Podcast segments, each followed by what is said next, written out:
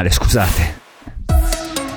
A due news. Attualità regionale che apriamo con un altro tassello importante nell'iter politico relativo all'accordo tra Italia e Svizzera sull'imposizione dei frontalieri, una questione molto sentita a livello ticinese. Dopo il Consiglio degli Stati il dicembre scorso, anche il Consiglio nazionale sembra orientato ad approvare l'intesa, lo hanno comunicato i servizi del Parlamento. La Commissione dell'Economia e dei Tributi del Nazionale, infatti, quasi all'unanimità, con un solo voto contrario, propone al plenum di approvare approvare l'accordo. Come contropartita però la volontà è che la Svizzera ottenga lo stralcio dalla blacklist italiana del 1999 e l'accesso delle nostre banche al mercato italiano. Cambiamo pagina e parliamo ora della lotta alla pandemia. In Ticino siamo agli sgoccioli della vaccinazione di massa.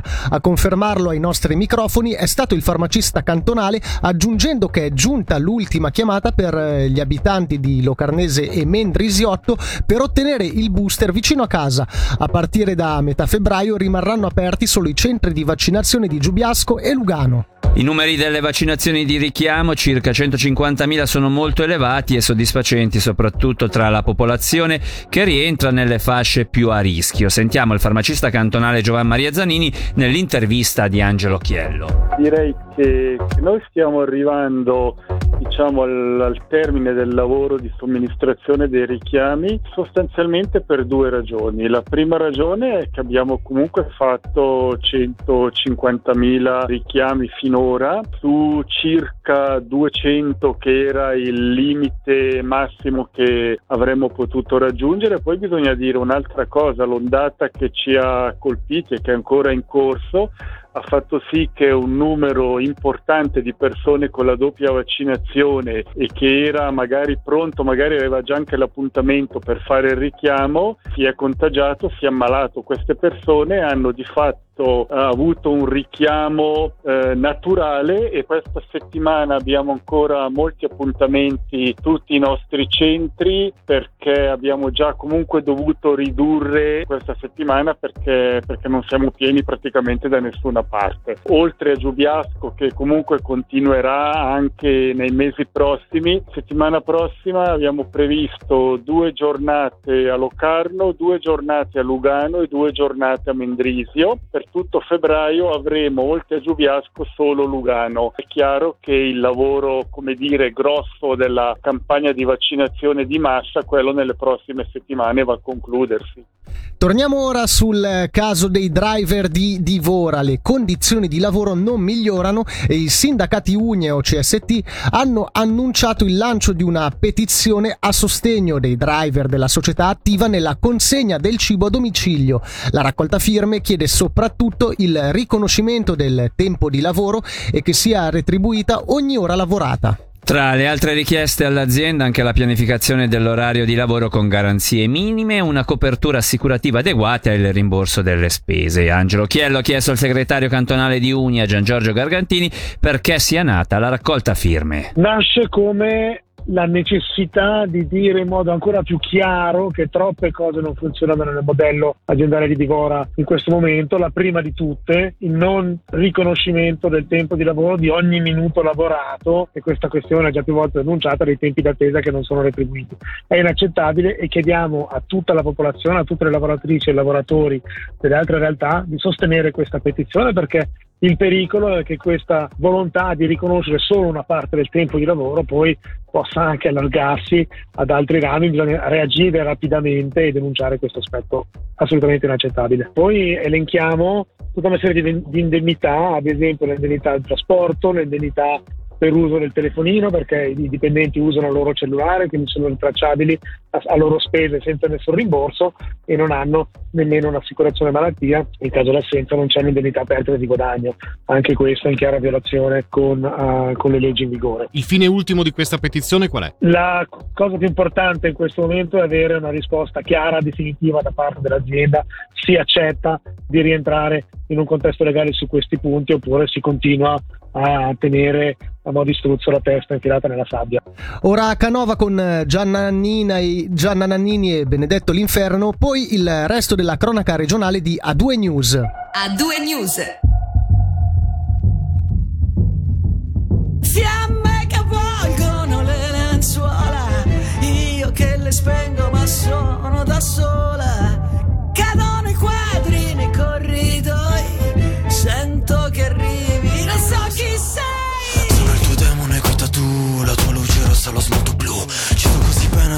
down.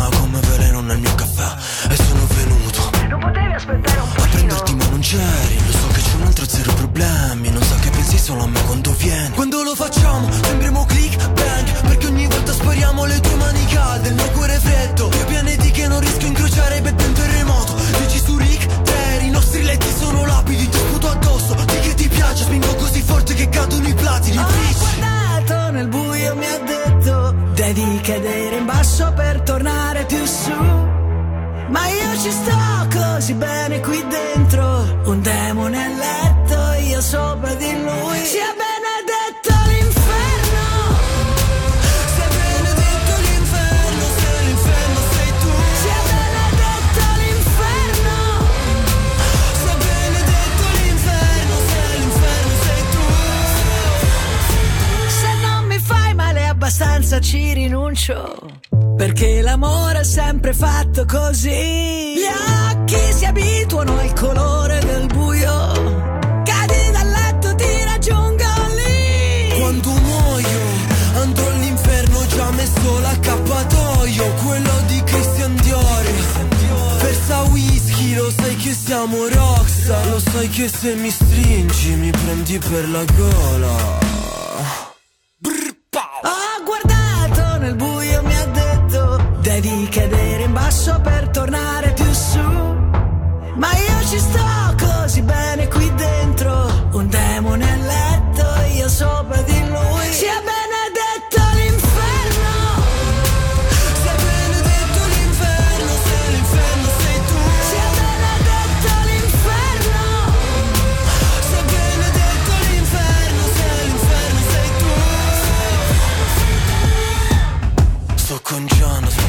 Torniamo sulla cronaca regionale e parliamo di elezioni cantonali, astensioni e schede senza intestazione sono stati i partiti più importanti alle elezioni del 2019. Alle cantonali di quell'anno è emersa la quota più alta di estensionisti dal 1921, raggiungendo il 40,7%. Al secondo posto le schede senza intestazione mai così tante da quando sono state introdotte nel 2007. Secondo uno studio dell'Osservatorio Politico dell'Università di Losanna, l'astensionista medio un cittadino con un apprendistato in formazione, un impiegato o un operaio, è insoddisfatto economicamente, non è interessato alla politica e conosce poco o nulla di candidati e partiti. Un profilo simile a quello di chi vota schede senza intestazione. Sentiamo il professor Oscar Mazzoleni, direttore dell'Osservatorio della vita politica regionale dell'Università di Losanna. Tra gli astensionisti prevalgono i giovani, prevalgono le persone con una formazione medio-bassa, prevalgono anche persone che si sentono insoddisfatte della propria situazione socio-economica e non di meno anche poco interessati alla politica. Sicuramente ci sono fenomeni strutturali, quindi dal punto di vista socio-economico, dal punto di vista dell'integrazione socio-professionale, conta però anche la capacità di sentirsi parte della politica, di poter condividere con gli altri la discussione politica, di essere anche parte integrante di un universo dove ci sono i partiti, sentirsi parte di un partito, vicino ad un partito, tutti questi aspetti sicuramente possono spiegare perché c'è stato un, un aumento dell'astensionismo, anche perché i partiti stessi sono in maggiore difficoltà rispetto al passato e questo è sicuramente un fattore rilevante. Quello che osserviamo nel 2019 è anche che l'aumento dell'astensionismo ha toccato alcuni partiti più di altri, quindi l'astensionismo ha anche un impatto sugli equilibri politici. Secondo i nostri dati nel 2019 una delle motivazioni principali dell'astensionismo è il non aver capito o non aver avuto sufficiente informazione da parte di candidati di partito. Ora una notizia attesa da tempo. La polizia di Minusio si unirà al corpo intercomunale sul piano di Magadino con Gordola in testa e quanto deciso dal Consiglio Comunale come riporta la Regione.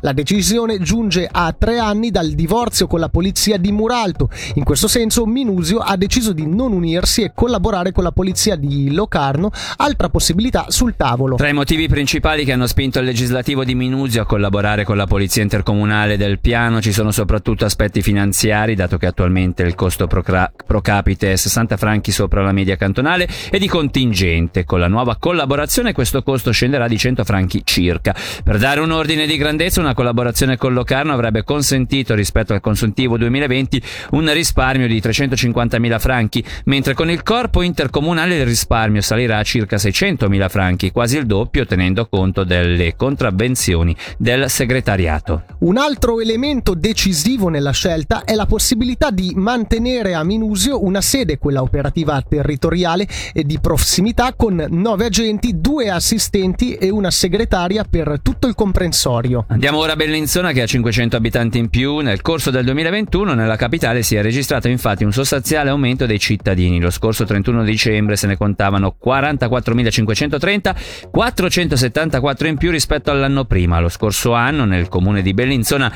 sono state registrate 378 nascite in linea o in leggera flessione rispetto agli anni precedenti e 351 decessi per un saldo positivo di 27 unità. Sul territorio della città aggregata risiedono persone di 110 diverse nazionalità, i più numerosi sono i cittadini svizzeri col 74%, poi gli italiani al 16,5% e i portoghesi al 2%. In chiusura ci spostiamo in Leventina. La Posta apre un nuovo sportello alla Gottardo Arena e in vista di questo evento, giovedì dalle 8 alle 11, dalle 15.45 alle 17.45, si terranno dei momenti informativi alla filiale postale di Ambri.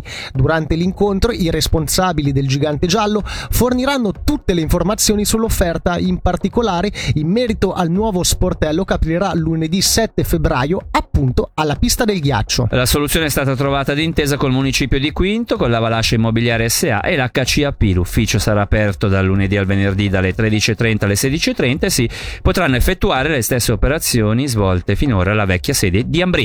E questa era l'ultima notizia per eh, oggi qui ad A2 News su Radio Ticino, programma che ritroveremo come tutti i giorni dal lunedì al venerdì, domani dalle 17 alle 19. Mentre l'informazione tornerà già alle 6 e mezza di domani mattina e parlando di Ambri, stasera ci sono Ambri e Lugano sul ghiaccio e domani mattina vi daremo i risultati che avranno ottenuto. Mentre per quanto riguarda la programmazione di Radio Ticino, noi vi lasciamo nelle mani di Matteo Vanetti e Barbara Buracchio con eh, Meshup e per questa sera da Michele Sedili. Da Davide Maggiori e ringraziando anche la regia Fabrizio Colli in redazione con Angelo Chiello. E anche tutti voi all'ascolto, l'augurio di una buona serata. A due news. Grande musica, grandi successi.